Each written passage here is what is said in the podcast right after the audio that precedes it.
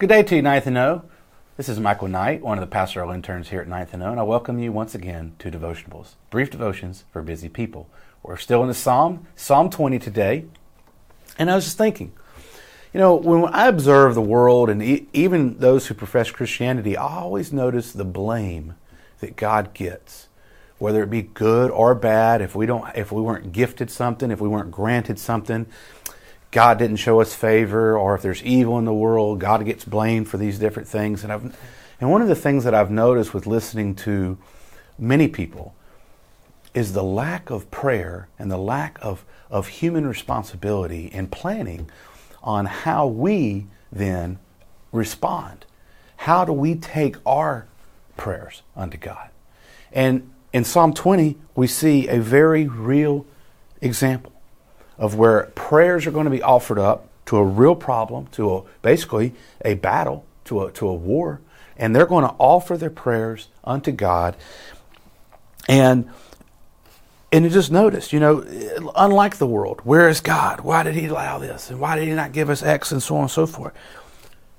What did you ask for? Did you, were you diligent in prayer? And that's exactly what we're going to see is the diligent in prayer. So in, in verses 1 through 3, we're going to see the prayers and the offerings given up to the Lord.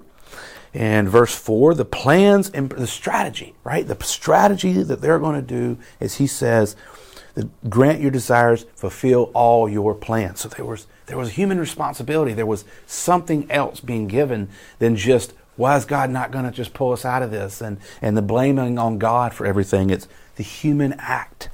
And so but they put the confidence in that the Lord was going to deliver them, right? In verse 5, we see that, that, that it's your name uh, that is set up on our banners. And so we're going to see in verse 6 that God's glory is on full display, saving his faithful remnant. And it says, I know the Lord saves his anointed, and he will answer him from his holy heaven. So they had the confidence that the Lord would deliver them, that could deliver them, and they praised him all the more as we see in verses 7 through 8, the faithful rejoicing and praise to God for what he's going to do. And so, what is the answer? Well, in verse 9, it's when we call, right? What does he say? May he answer us when we call. O Lord, save the King when we call. Notice that. See the human responsibility. It is an answer to prayer when prayer is offered up. When the heart is given to the Lord, the Lord lovingly shows himself to us. And so, as I'm thinking about these battles, right, as we think about Ephesians 6, right, what is our put on the whole armor of God?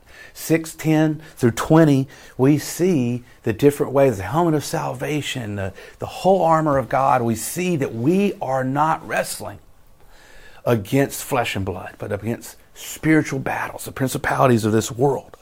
And so, what are we to do then? Well, let us then be people of faith ready to fight and defend, making plans to resist the evil of this world, while praying often and always to the Lord who gives us our strength.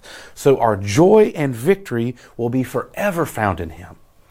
And so let us not be like the world who groan and waller in defeat while, while complaining to others about the God who they do not seek to serve, the face that they do not look upon, or the person that they do not know. So let us be doers of the word and prayer warriors unto God. May this be a blessing to you, Ninth and O. Blessings to you.